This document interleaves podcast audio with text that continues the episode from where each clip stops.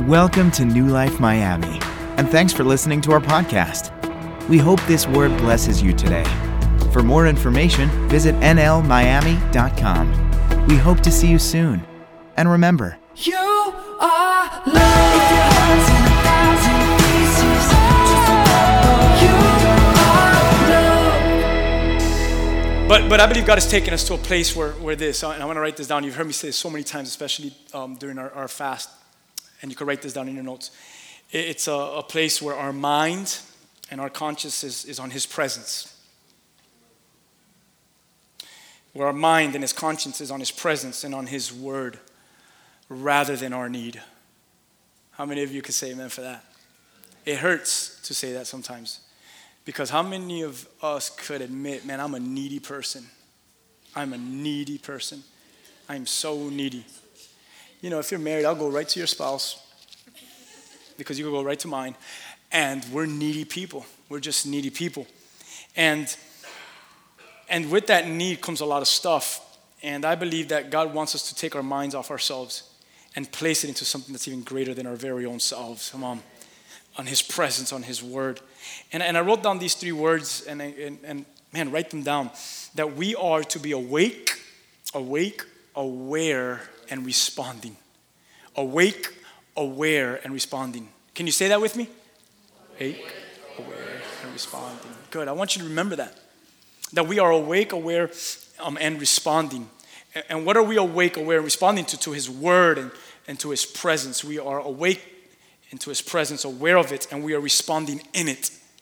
We are aware of His Word and awake in it, and we are responding in it. Responding in His Word. How many of you know that His Word is, is also calling you to respond to it? it? It's to act out on it. You know, when you look at faith, faith is taking a step into the unknown. And that is a response, a response to something that has been birthed in you, that has been given to you. So, so I just encourage you guys with those three words, and I'll go back to them awake, aware, and responding. One of our codes, if you, if you look at the banner up here, one of our codes is we set the stage, and we've been discussing that, and we've shared that so many times. And, and if you're of this house, you know that. We set the stage, we set the stage, and we've mentioned that so many times. And I believe that as a leader and as a leadership, we, we saw this, and we're seeing God moving. And as we're seeing God moving in our midst, we, we decided this, we're going to enter a fast. And, and we entered a fast, and, and God did something special within that fast, at least in my very own life, and I believe personally for us. And then we, we, we start doing something here in our 930 huddles. I don't know if you guys know this, but at 930, we are, we're already here, and there's already music playing, and there's already prayer happening. And what we're doing is, is we are encouraging the body to say, come and just pray. Because for some of us, we might say this I don't know how to pray. How many of, don't raise your hand for this, but how many of you have said that before? I just don't know how to pray. And that's, that's not necessarily a bad place to be in. I, I want to encourage you rather than say, shame on you if you don't know how to pray. No, I'm actually going to say, come to 930 and let us teach you how to pray. But better than that, let the Holy Spirit, as you come at 930, let Him teach you how to pray we're doing things like this lately, and, and I don't know, I, I didn't even look back today at all. I didn't feel in my heart to even look back once today. But during 9:30 huddle, I, I, I was so blessed to get on my knees, and I loved that my son got right on top of me, and I was able just to to lay hands on him and worship and pray in the spirit with him on top of me. That was so special. And I said, I'd rather take that. Like that was, I could have said amen and gone home because that was church for me. Where me, the moment that me and my son had right here during during the 9:30 huddle, and he was so calm. I felt like the Spirit fell on him. He, he's at a place lately that he needs the Holy Spirit just to fall on him. like, Lord, a double portion over his life, Lord. but um, but what we've been doing here is we've been encouraging the, us. We've been encouraging, like, walk around. Some of you guys are, are sitting in a chair. I, I didn't look back today, so I can't tell you that someone did it today. I encourage the church to do it. But some of you guys, I said this last week, I think are sitting in a chair that someone literally stood over and prayed over that chair. I don't know. I want to be part of a church like that. I don't want to be part of a church that we give you a water too, but that just gives you a water and a pat on the back. But pat on the back. But also that when you sit down, oh, by the way, your chair got prayed over today. And that's a special thing because we believe in the power of prayer here. Amen. Um, we believe in that. We heard testimony today of the power of prayer. And I believe that, that some of those prayers at 9:30 is the breakthrough that you release maybe an hour later. is because the showers of prayer that were given for you at 9:30. What are you talking about? Just come to 9:30 if you want, if you feel like God is calling you for more. If you feel like God is calling you for more, this is where we're at right now as a house. And, and today was special. We had a nice group here of people that are seeking more of God.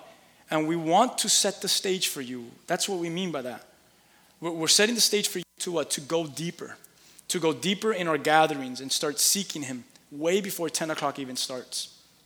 That when 10 o'clock starts, you're like, oh man, I'm so heavy I can't stretch out my hands. That when by 10 o'clock comes, I mean, it's already running over because of what's happened here already way before at 9.30 amen so we're really seeking the lord and i encourage you to seek him in such a way be free in prayer in worship um, that as we are gathering even from earlier we are offering we are offering up a wave i like that word i wrote that word down a wave of thanksgiving a wave of gratitude to our father praise god i feel like i'm talking to myself everyone say awake Aware. Aware.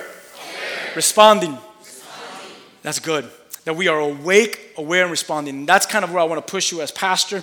That's kind of where I want to get you to. I, I, I want this place to be dynamic, um, not because of what we offer, but because of what we host. Mm. I, I don't want us to say we are a church that gives you this, this, this, and that. No, come to my church. We are a church that when you gather in there, there is no question about it that the presence of God is ripping through hearts. That's what we want here. Okay, so what we did was we put a hold on all the, this is what we're gonna offer you, and we're gonna say, what are you gonna offer him now? So, so we're taking a shift here, and this is so good. Awake, that we are aware, and that we are responding. Whether it's the Logos Word of God, whether it's the Logos Word of God, that's, that's, that's another definition of the word in the Word of God, Logos, which is the inspired Word of God, the Logos which is the doctrine, which is our theology, which is our foundation, which is all of his teachings. That's the Logos Word of God, right? The inerrant, the infallible Word of God that we live in and by, the Logos Word of God, or whether it's the Rhema Word of God, which is the utterance, the spoken word that is to you, that is, that is lined up as well with the Word of God. It does not go contrary with God's Word which is given to you specifically or, or, or, or personally, or, if, or it's even given to us collectively. And, and, and how many of you know that? Like, like, I know I said this two weeks ago, and forgive me for being so rep- repetitive, but I like to use examples so you can know what I'm talking about. The, the Rhema word of God, for example, when, when Rhema happened in our lives, when, remember when I dedicated my daughter, I said that two weeks ago? And Pastor Tom, who's a bishop in our fellowship, came up here, and him and his wife prophesied over my uh, daughter, I took that, okay, as the Rhema word of God, meaning that that is not written in God's word. It, in God's word, it does not say, and um, this Figueredo family is going to have a daughter named Jade, and I'm going to call her to be like a Deborah. Like, that's not written in the Logos word of God, but there was a word that was inspired through the Spirit, through the man of God, and he spoke it on the altar, and I took that, and so today I'm praying for my daughter to be Deborah to a nation. Amen? That's what I mean by that. That was an utterance that was given, and I said, What? I'm awake to what he just said. I'm aware to what he just said. And guess what I'm doing now as dad? I'm responding to what he just said. Same thing with my son, Jackson Legend, legacy of God's grace and favor. I'm awake, I'm aware, and I'm responding. And that's what I mean by the two differences of word, all the same word when it's in a package, but yet it comes in those forms. Um, you see in the Old Testament, right? When there was when there was no widespread revelation and all that, and, and God would speak at times in between with the prophets. There's just a lot of stuff that goes into that. But that's not my message right now. But my whole thing is this that we would be sensitive, sensitive to what the Lord is speaking to us as a family speaking to us personally and speaking to us what we would call collectively. Right now, we're here together, we're gathered, and the Lord is going to speak to us today. But, but I hope that this is not the only time that God is speaking to you. I'm hoping that some of the most powerful moments where God is speaking to you is in your own personal time with God. If not, I'm guessing that you're right about the stage of what's called burnout, and you're dying, and you're, you're short of breath because you feel like you can't last another day serving God. That's probably because you're not experiencing it outside of when we gather. Those moments have to become more powerful than these moments. If not, if you're waiting for once a week, I don't know how you do it. You're running on fumes till eventually you miss one Sunday and then, you then your car just goes tuk tuk and it dies out. So what I'm trying to tell you is, is that's got to be thick in your life. That's got to be powerful in your life. Are you guys with me? I'm going to speak to you today, and I mean it, and that's why I'm down here today because it's from a heart to heart conversation. Okay? That we would recognize what he's speaking and where he's drawing us, where he's taking us, where his word is drawing and taking us, being aware of it and responding to it. I think you're going to understand this more today and you're going to stand it more next week as we celebrate our 10 years and going forward. That we would take his word, the written word that is alive and that is powerful today. Listen to this that penetrates and pierces the deepest parts of your being to bring to life the best you possible. I don't want to knock on anything or anyone, but, but the best you possible. The best you possible found in the piercing of God's move in your life. The, the best you possible is found in, in God's penetration deep in your life. I believe this that the best me and the best you comes from the greatest pierce, from the greatest penetration to the core of who I am, of who we are, to bring to life that which has never been. Did anyone catch that? I need God to pierce my life consistently because that is where my identity is found and the best me is lifted up. Other than that, trust me, I've read so many books and not one book has done a drip for me.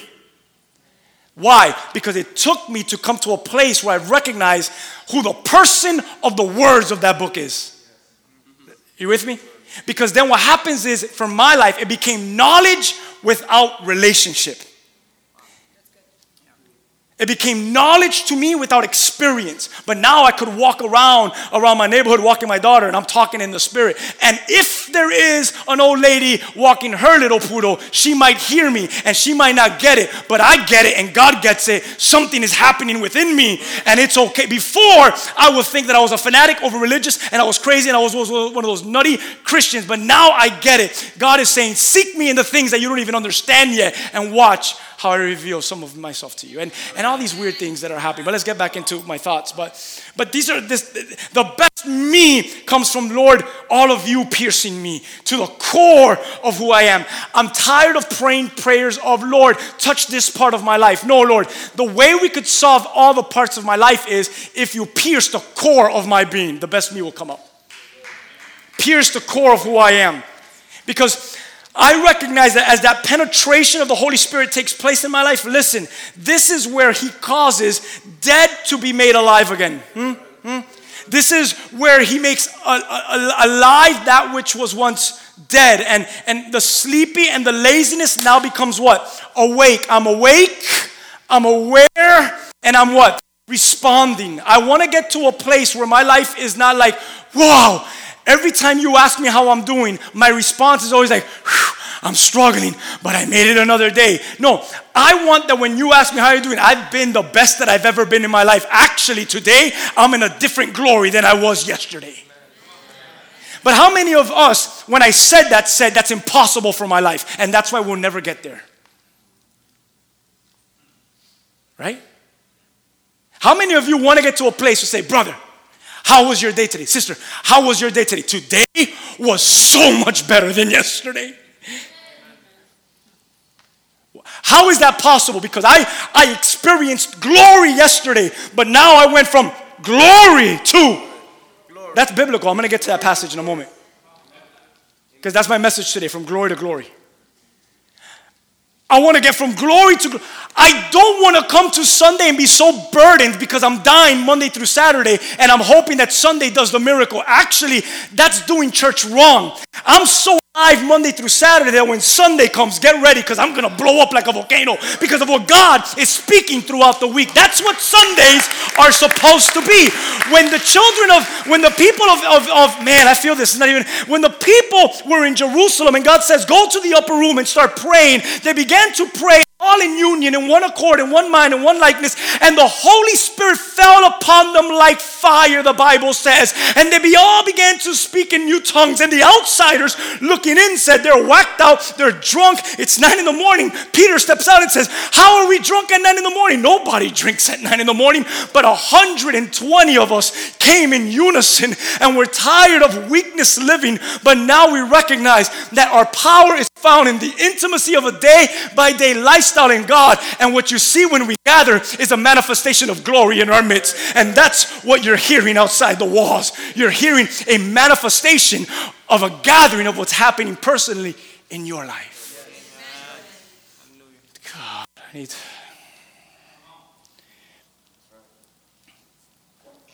That I get my eyes off myself. And I get my eyes off of you. Like lately, I, and I love you guys, but my eyes are not like, they're not even on you anymore. And they're not even on me anymore. And, and, and that my eyes would be on, you wanna know how I could best lead this place? By my eyes being on Him by my eyes being on him.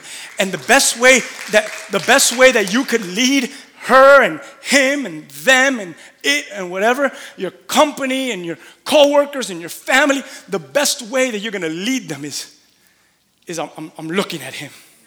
My eyes are on him. Let our motives, let our energy, let our time, let our reason for gathering be consistently set on one thing. Everyone say one thing. We're going to get to that again. One thing, which is actually, when we're going to learn this in about five minutes, the one thing, which is actually the only thing. Everyone say only thing. This gets kind of weird. Watch this. The one thing is actually the only thing because when you hear one thing, you actually you think automatically. If you're saying one thing, there's actually two things. If you're saying one thing, there's three things.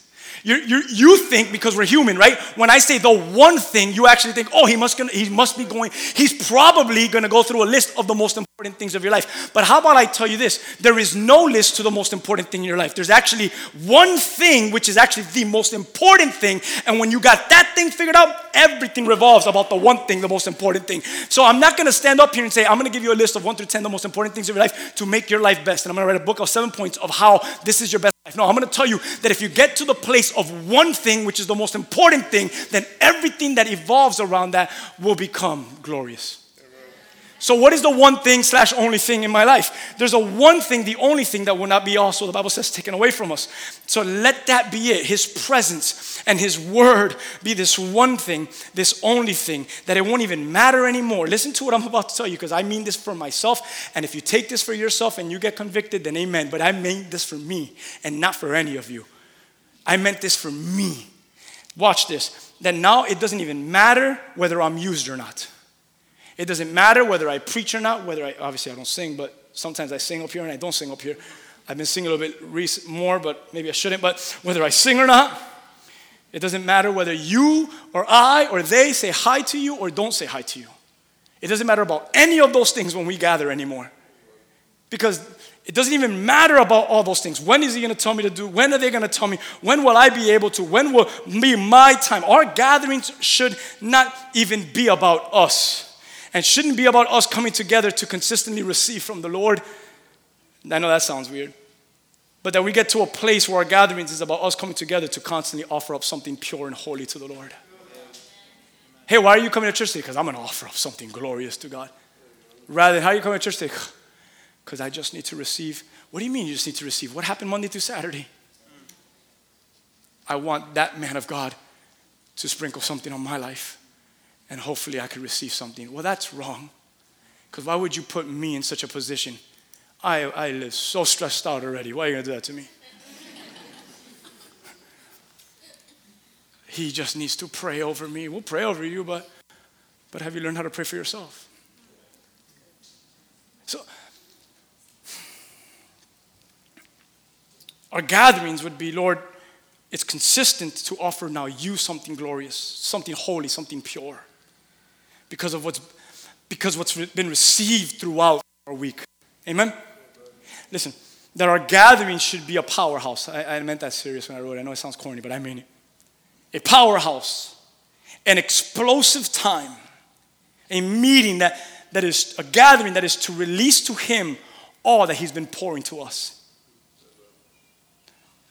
I believe that, that churches that we may consider or that people may consider or churches that are weak if you want to call it that weak today are not be, listen to this please don't don't take this and run differently with it the churches that are weak today are not because of or the lack of listen that the preacher is charismatic or that the preacher is is more conservative because i don't even think it's really about the preacher I've, I've been with some Christians that you know, the only thing that that church is missing another charismatic is a charismatic preacher, and you think that's the answer. And then I've been to other churches or even our church that someone has said, I like your church, but you're just way too charismatic for me. And I'm like, you think that's the problem? It's not about whether you're conservative or, or even though I am a conservative charismatic, so that doesn't even make sense. Let's take that one. Or whether he, the preacher preaches topical messages or preaches in an expository fashion. Or whether the worship is done in a hymnal or if it's done in a more modern way. Whether the church has a lot of programs or just a few programs, or maybe doesn't even have no programs. I don't think that's the problem or the lack thereof of the problem. Because when I hear things like that and I've been there and I've lived that in, in this ministry, all I hear from my own life and from people is, well, I want to find something that fits me. I want to find something that fits my need.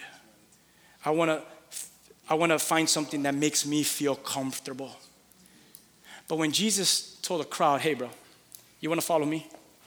Eat of my flesh and drink of my blood, and then you could be my disciple, pick up your cross and follow me. That didn't sound like saying, bro, we have an amazing kids' church that your son is going to love it. I mean, we do.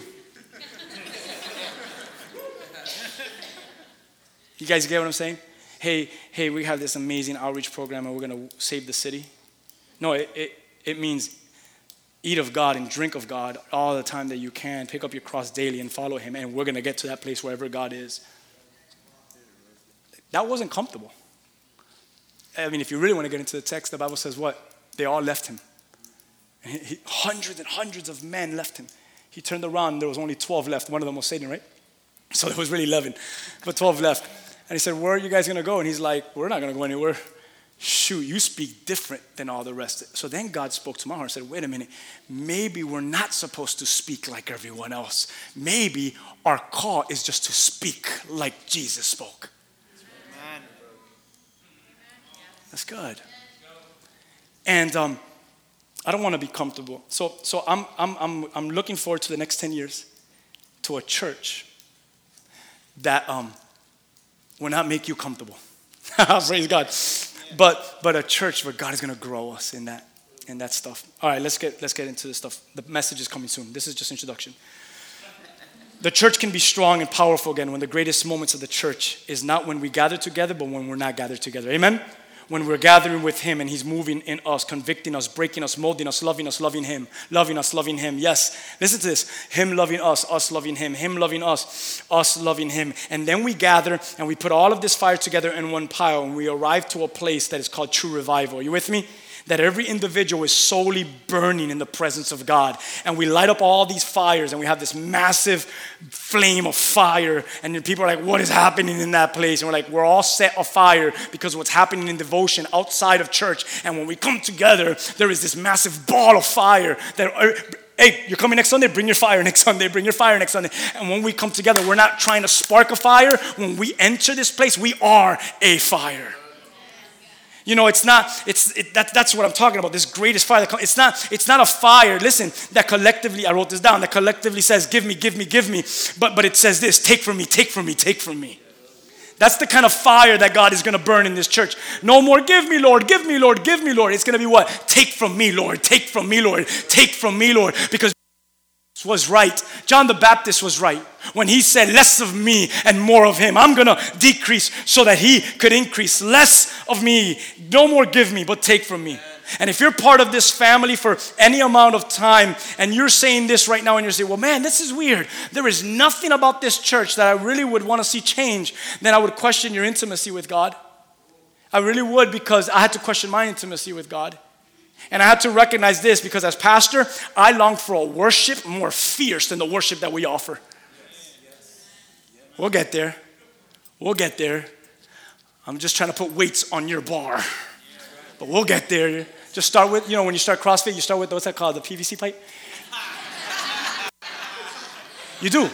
They want to make sure that you got what right? You got your form right. But it's okay. If I just get your form right, God will put the weight when your form is right. So maybe what He's doing right now in your intimacy with Him is get intimate with me. I'm going to work on your form. And once I work on your form, then I'm going to put a plate because now, now your form could handle the weight. The reason why no more weight of His glory maybe falls on us, it's probably because the form has been wrong. But if we just get the form right and we put it right there, He says, now, now you've graduated from a PVC pipe to a pipe of iron. Now you went, oh, Rinder's here. You went from a, a, a ball that was made out of plastic to one that is iron now. And you went from these little five pound dumbbells and you're moving on up to 10. And soon you'll be at 15. And soon you'll be walking in here. And the message has already been spoken to you. And the pastor hasn't even preached. The worship has already occurred. And the song hasn't even been sung yet. The outreach has already taken place. And the outreach hasn't even been planned yet. How did you get to that place, New Life? How did you get to that place, Knowles Church? Because I got my form right. And when I got my form right, He put the weight on. From glory to glory. I want more. Hey, listen, I'm going to be honest with you guys. I want more glory. I want to walk around and my shadows heal people. I really want that. So that people, it's Jesus. But how, Rigo, if you're forming right? I can't wait, man. I long for that. And we've seen them sporadically here where, where things have happened, right? Miracles, signs, and wonders, but I want them more frequent. I want the dead to rise. I want the blind to see. I want the deaf to hear. I want the lame to walk. I want us to operate in such power, deliverance of things that people have been holding for years, that can make it to that place and like, you come here and you get set free. Doesn't mean you have to stay here. But man, God is, I can't wait to not be able to say, you are loved, amen. And we close off service with a cute song in the background, but, but that we can't close on a consistent basis because there's people that are still weeping and there's people that are still crying there's people that are still singing and there's people that are still dancing in the presence of god and that is more important to them than to meet to meet the restaurant because they made a 2 o'clock appointment or a 1 o'clock appointment or a 12.30 appointment and when is this going to end but i don't want this to ever end and if i have to skip two meals so that i could be in this a little bit longer then i'm willing to skip with my family red lobster and i'm going to stay here in the presence of god I've been craving red lobster lately. All right, let's get into the Word of God.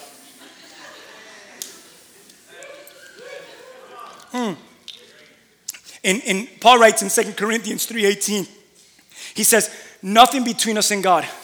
Our faces, our faces shining with brightness of, the, of, of his face. And, and so we are transfigured much like the Messiah.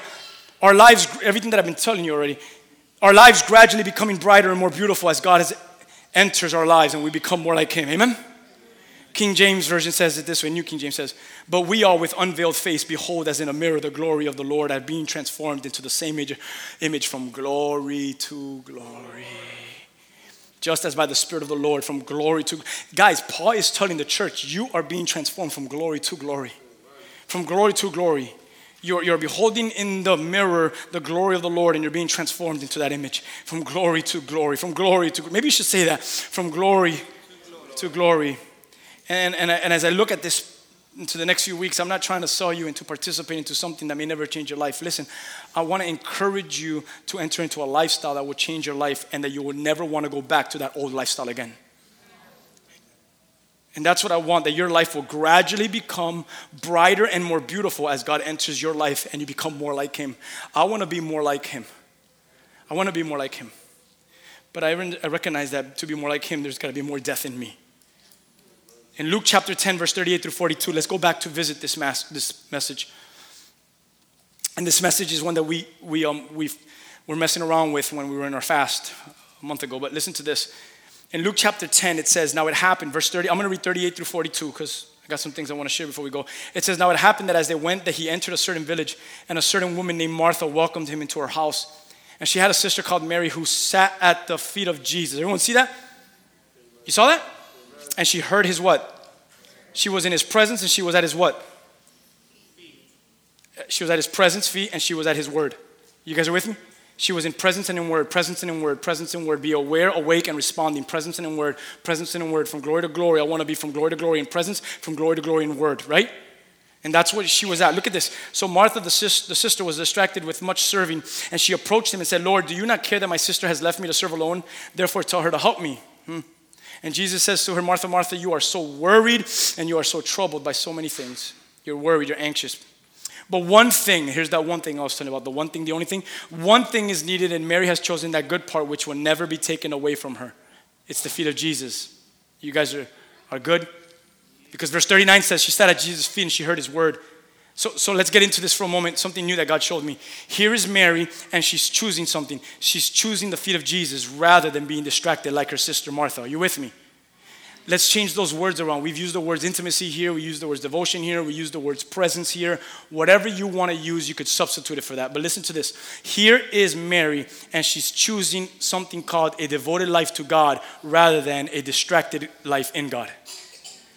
Martha is in Christ, but she's distracted while in Christ. How do I know she's in Christ? Because when she came with her problem, who did she come to? So she was in Christ, but yet distracted. Mary was in Christ, but she was what? Devoted. Meaning what? I have nothing of dis- I have nothing of distraction to give you. While the other sister has everything of distraction to give them. There are two different kinds of Christians in this passage. There's a Mary and there's a Martha. There's a Martha who serves Christ with much distraction, and there's a Mary who serves Christ with much devotion. Are you with me? And that's what's happening here. Mary is devoted, loses out on being distracted. Martha is distracted, loses out on being devoted. I think I said it right. And that's powerful because Mary was at his feet and she was hearing his word. She was in presence and in word. And this is what I want for this family, for this nest. I want us to push forward in this. That, that how about this? That every time we gather together in his name, we will have to make a decision. Every single one of us.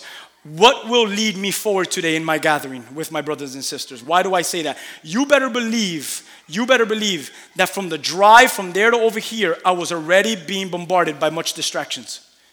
Are you guys with me? When you get here, we were already being bombarded by much distractions. Yes, we were.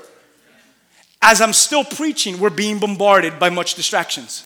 I know that because there have been things that didn't go through today in ministry. There are people that didn't come through today. There's things that didn't happen today. We need children's, we need help, we need someone to fill up in the hype team, we need someone from the worship team. And there's always something that could distract us. There's always something that did not happen correctly in what is called ministry. And we could so easily get to the place what when we gather was meant to be devotion now becomes how do I get to the place of devotion when I'm mixed and I'm wrestling with all of this distraction. So what I want to do is I want to push us forward that every time we get together on midweek or on Sunday, how will we be when we gather? What's going to lead me forward? Because there's always going to be distractions. Someone didn't get served, someone something is not complete, someone needs to fill in, someone needs to work a little extra today or a little harder in the kitchen today because something was left out. But the NLT translation of this exact phrase puts it this way. But Martha was distracted by the big dinner that she was preparing, so she came to Jesus and said, "Lord, doesn't it seem unfair to you that my sister just sits here while I'm over there and I'm doing all the work? I'm fully distracted in the service of the Lord, but she's over there she's fixed in your feet when she should be helping me. Well, is that really the case? See, others are going to distract us because here is Martha at a place where her own sister is distracted. How many of you have been distracted by your own sister and your own brother? Huh? When you fellowship. That's normal. It comes all the way from the scripture. So, so it's always that. And, and for most churches, it's always the same people doing the same things and doing everything. So our eyes, listen to this, come off the purpose and why we do it, and it becomes now on the problem of self. So it becomes this, ready? I'm here doing all of this while everyone else is doing what over there. So, so now what happens to that individual called the Martha? The very heart or the worship of our offering is polluted and it's no longer pure unto God. Remember about 15 minutes ago what I said when we gather what we should be giving up? No more give me, give me, but take. Okay. So, so it became now, we don't release now pure what is unto God. It became about us. This is what we say now. Lord, look what I'm doing rather than Lord, this is for you regardless if no one else is doing it, this is for you. Because to be honest with you, ain't no one else preaching here, but this is for you. This is for you. However, I feel this is for you. Each one of us is going to have to recognize that and decide that for ourselves going forward in here. That not for this house and not for anyone else, but for myself and for the Lord. Will I be so busy and so distracted that I will lose out on deeper intimacy, deeper devotion with the Lord, which Jesus tells Martha, it led her to be worried and troubled about so many things. When I focus on the things that have nothing to do with the glory of God, I become anxious and worry. But if I keep my mind on the one thing, on the most important thing, which is devotion at the feet of Jesus, then all anxiety, worry is drowned down the toilet. Why? Because I found the most important thing when we gather. What's the most important thing when we gather? It's not whether I have a message prepared or not, and it's not whether the worship team is going to take 30 minutes or an hour. The greatest thing when we gather is are we together at the feet of Jesus? Are we gathered at his feet? And at his feet, I might preach a message. Amando might come up here and do a dance. He might. And that's what I mean. Like, I'm gathered at his feet. Will you come into our gathering with a mindset of, I'll find his feet, I'll hear the word he has for us, and enjoy the presence he has for us today? Jesus says about Mary's position of her closeness to the feet of Jesus. Look what Jesus says here. Mary has chosen that good part, the one thing that is needed and will not be taken away from her. Another translation says it this way I love this. There is only one thing worth being concerned about. Listen, Mary has discovered it, and it will not be taken away from her. She's what? She's what? She discovered it. And maybe that's it. I, I promise you, I feel like today I'm going to set maybe the whole room free. And I think God showed it to me. Maybe this is it. The place where Jesus wants us, the place where Jesus wants us to take us is this. Ready? It's there. It just needs to be discovered. Listen, it needs to be found. But to discover, please, this might be it. There's got to be a searching and there's got to be a deep seeking with all of our heart. I could prove that to you. Even in Jeremiah, it says it, right? In Jeremiah chapter 29, 13, you will seek me and you will find me when you search for me with all of your heart. So, is the Lord calling you to seek deeper? How many of you, as I'm preaching this, you know deep down in your gut, the Lord is calling you to seek deeper? Man, how did this guy know he's calling me to go in so much more? I'm going into deeper waters. How many of you feel that deep inside of you? Okay, so if the Lord is calling you to go deeper, maybe deeper which confuses so many of us because I've had so many conversations with you. Like, well, how do I get there? How do I go deeper? Man, I've had so many conversations that I read this this week. Maybe it's simply defined, deeper is simply defined as this seeking Him past the distractions, seeking Him through the distraction. The way that we as a church or we individually go deeper is yes, I am distracted and there's distractions around me, but I'm gonna get through the distraction into the place of deep intimacy with God. And when I make it there and I learn how to fight through the distraction and I make it to the Holy of Holies, that is what deeper looks like. Why? Because deeper doesn't mean God's gonna take away all your distractions. Deeper means He is gonna take you to a place where you learn how to fight through the distractions to get into the presence of God. That's the definition. So now I know what to answer you. How do I go deeper? Are you distracted? Yes, you'll never go deeper if you're distracted. So what do I do? Go through the distractions. And when you learn how to do that, then you're going to learn how to go deeper. Don't let distractions lead us in our gatherings. How many of you can say amen? Anymore. Let our purpose be at his feet. Amen? Purposely placed at the feet of Jesus, giving you a lot of one liners, but purposely placed at the feet of Jesus. That's what we want here. Purposely placed at the feet of Jesus. Discover it, and Jesus says, What? It will never be taken away from you.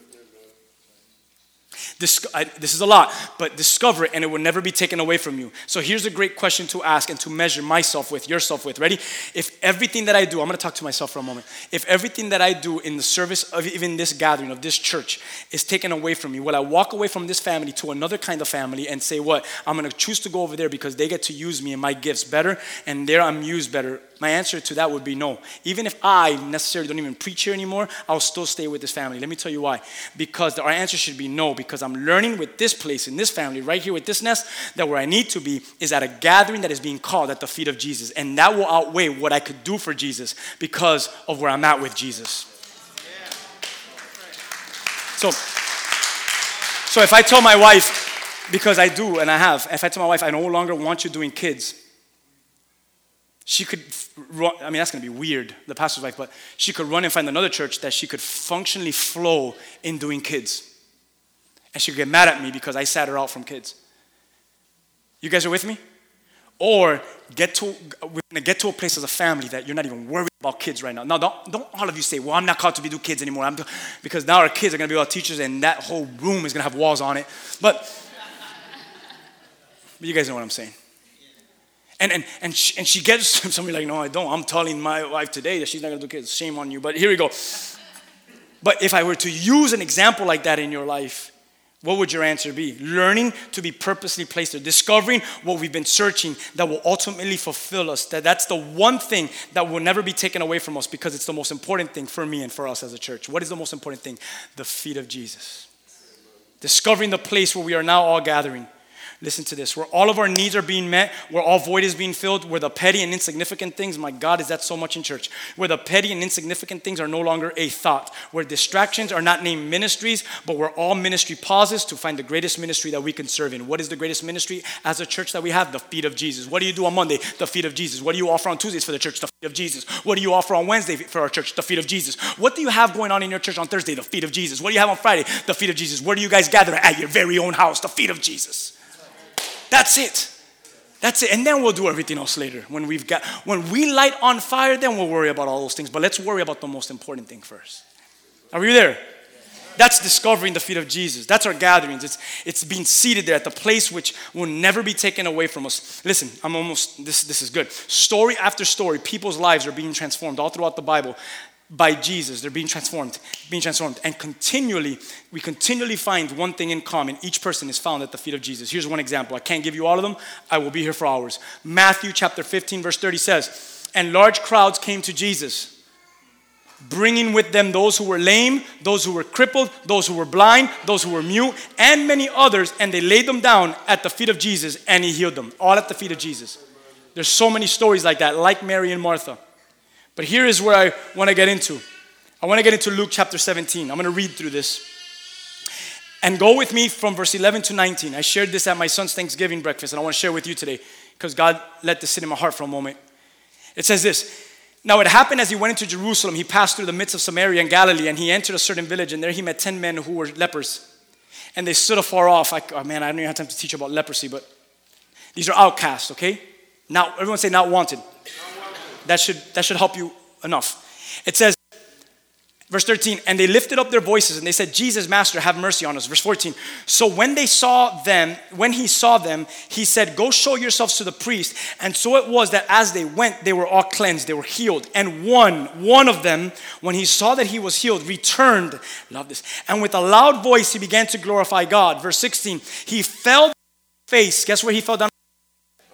He fell down at the face, his, he fell down to this, at his face at the feet of Jesus, giving him thanks. And he, look at, look at this, he was a Samaritan. Everyone say Samaritan. Everyone say, everyone say Jesus was a Jew. Yeah, Jews, Samaritans, enemies. They don't have any kind of dialogue with one another. And what do we see? The very own enemy at the feet of Jesus, the very own outcast at the feet of Jesus, the very own one who is not wanted at the feet of Jesus. So watch what Jesus says, verse 17. So Jesus says, Were there not 10 who were cleansed? Where are the other nine? Were, th- were there not any found who returned to give glory except this foreigner? And he said to him, Arise, go your way, your faith has made you well. Here's my thought on this. He found the place of thanksgiving at the feet of Jesus. He was a Samaritan, meaning he was an outcast, but no outcast. Because I believe there's someone in here today that says, I came to this church today and I feel like the biggest outcast. I feel like the biggest not wanted. Watch this.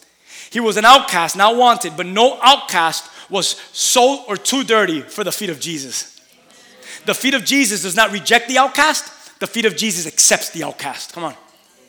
The feet of Jesus is home to the outcast. Oh, you suck. Everyone hates you. You look as a leper. You look like no one really wants to gather with you. Watch this. Come to my arena. Come to my house and sit at my feet. You're welcomed at the feet of Jesus. Outcast, you're welcome. No, seriously, you're welcome. And you're also welcomed at the feet of Jesus. Why? Because that's the greatest place for the outcast. I'm an outcast, and guess because of that, because of knowing that I'm an outcast, I stay at the feet of Jesus, where now He accepts me, and I'm one of His. The feet of Jesus does not reject, it receives all. The feet of Jesus is home. Everyone say His home. Listen to what I wrote here. It is the welcome home mat that lays on the threshold of the door that by entering through, greater things will be revealed to you. Greater revelations are found at the welcome home mat called the feet of Jesus. That's where it begins. Imagine as you work your way up to the crown of glory. So, so, so that's just where it begins the welcome hope.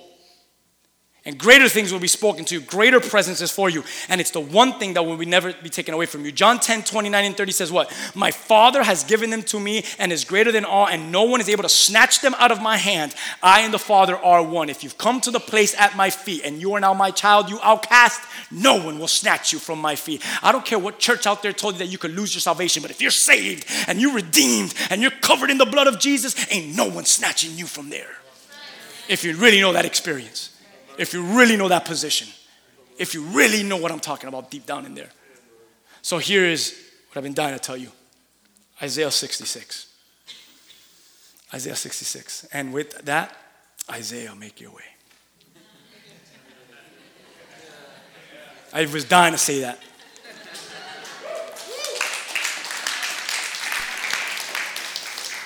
As Isaiah makes his way, I'm going to make my way to Isaiah. Here it is.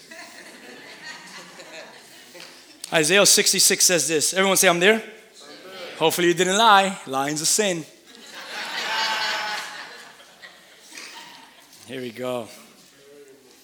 It's on the screen, so you're all there. Isaiah 66. Are you with me?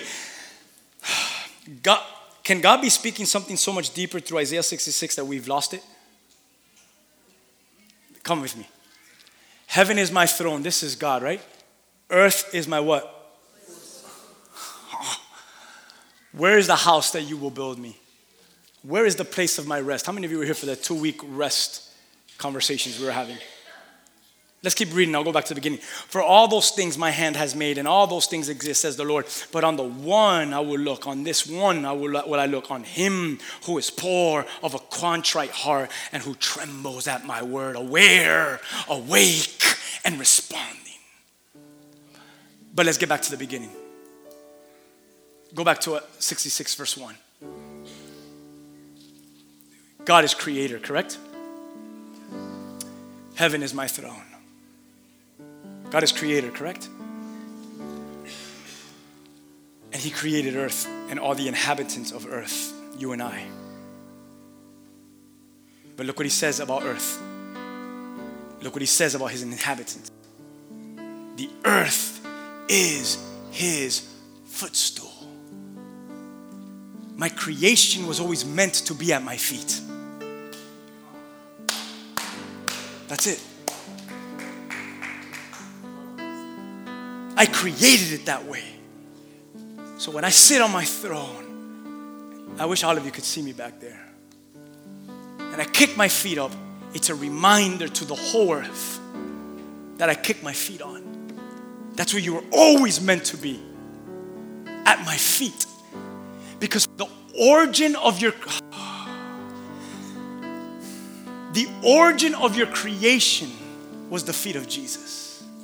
He didn't make you on his brain, he didn't make you on his chest, he didn't put you in his hand. He, you know, this, he got the whole world in his hand, he's got the whole world.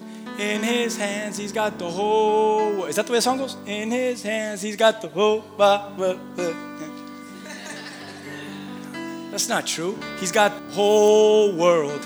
At his feet, he's got the whole world. At his feet, he's got the whole world. At his feet, he's got the whole wide world at his I don't know the song. And he's preaching to us a deeper message. I created you at my feet. Why would you do that? I know why. Because that's where I want you to be seated at always, at my feet. The whole earth is there. His desire for us and all creation is to find home. Everyone say home. At the feet of Jesus. Earth is my footstool. And then he says, Where's the house? That you will honor me, that you will honor me with and build for me. Where's the house? So, so what do I say to that? Come on, what do I say to that? Well, I need to examine the house that I'm building. I am building a house right here, but I'm also building a house right here. So, where is the house that we're building for His glory? Is it this house? Listen, look at the next verse. Where is the place of my rest? Come on, I preached that for two weeks. Don't let me get into that again. Where is the place of my sonship in you? Because my son is rest to you.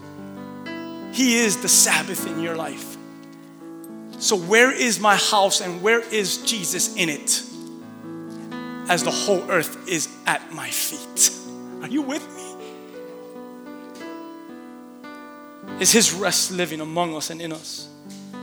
He wants us to discover the place, church, that I said earlier. He's looking for a people, but who is the people he's looking for? Come on, go back to that passage. But on this one will I look. I love that David was an outcast and he was a mess, but there was one thing that will be never be taken away from him. What was David's greatest thing? He was a man after God's own heart. I mean, he did some bad things murder, idolatry, infidelity. I mean, David did every sin in the book. But there was one thing that God saw. He still has a heart after me. He's, he has a heart. So on this one will I look. On the Davids, look at this. On him who is poor, of a contrite spirit. On him who trembles at my word. I, I want this in my life. I want to go from glory to glory. I want to be aware. I want to be awake. I want to respond. I want this glory in me, and I don't want it to be the same glory of yesterday. I want it to be a better glory. So I'm going to end again with this passage. Ready? Second Corinthians 3. Nothing between us and God. Our faces are like shining with the brightness of His face, and we are transfigured much like Him, the Messiah. And our lives gradually become brighter and more beautiful as God enters our lives and we become like Him. We all, with unveiled faces, take off the veil. We preached weeks ago here take off your mask. Because no mask wearing Christian will ever really understand the glory of God. So, how about you just take it off right now? And behold, as in a mirror, the glory of the Lord, being transformed into the same image from glory to glory, just as by the Spirit of the Lord. Come on, church, from glory, from glory to glory, from glory to glory, from glory to glory, from glory to glory, glory to glory, from glory to glory, from glory to glory. Hmm. I just got a text message. Just pray for him. My brother, I know you're busy right now. I am. I'm- we're preaching, but listen to this. But pray for my dad. He's in his last moments and he needs to rest. Thank you, brother. I love you. This is my buddy Raul, whose, whose dad fell and he had a stroke. His dad's not doing good. Let's pray for Raul. His dad needs to rest, and we're going to believe for that rest in Jesus. Amen. Lord, as we come before you today in this word and in this text message, I pray for Raul's father right now. He's at the end of his life. He could not recover from that trauma.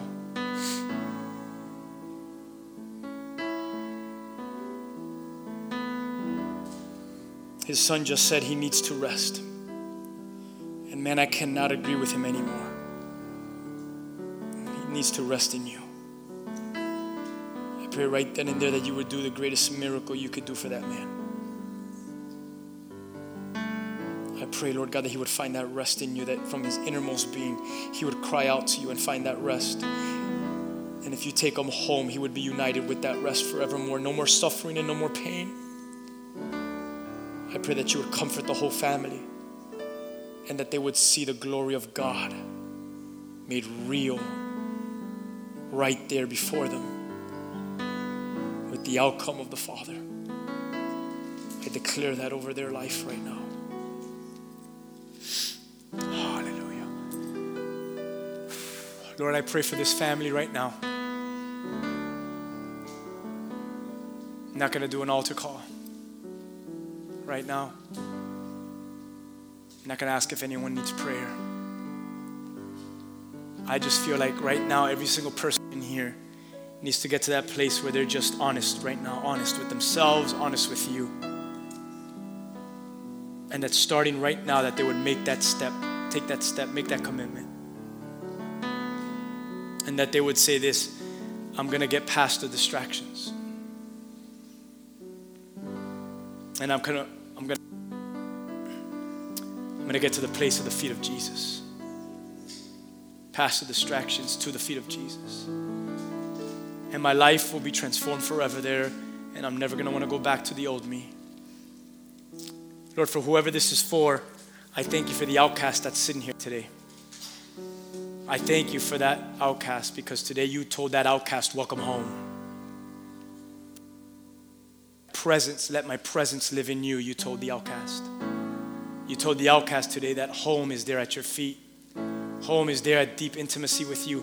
Home is in the presence of God and the presence of God in us, God dwelling in us. Lord, I thank you for this family. You're, you're, you're definitely doing something special here. And I thank you because we're starting to see a bigger, greater picture, and it's better than ourselves. I no longer want to come over here and keep my eyes on each other. I want to come over here together with my brother. Want to come here together with my sister. And I want to put our eyes together. I want to put them on Jesus. And I want to see the greatest fire light up in this warehouse. That outsiders will start coming in, not because of anything that we are offering them, but outsiders are coming in because of the presence that we're hosting in this place. There are some already that are in this family that are here today because of that one truth. The presence of God is there. And we pray that more richly over this family. I pray for the one that's on the PVC pipe. Lord, give them their form right now. Give them the form. At least they're on the pipe, the PVC pipe. At least they're practicing form till they get it right. Lord God, let it be soon where they where they sense the graduation and the PVC pipes becomes an iron pole. And then on that on that bar now, that iron bar now, there's weight of glory that begins to get stacked up on it. And they're pressing. They're pressing, not through trial and tribulation and distractions, but they're pressing the glory of God in their lives. How are you doing today? I am I am the best I've ever been. I'm in glory. I've gone from glory to glory. Amen. You got your form. Amen. You got your bar. Amen. You got your weight. From glory to glory. From glory to glory. Make us awake. Make us aware. Cause us to respond change this family to the day we go to reign with you. Change this family forever. In Jesus' name. Together we say, Amen.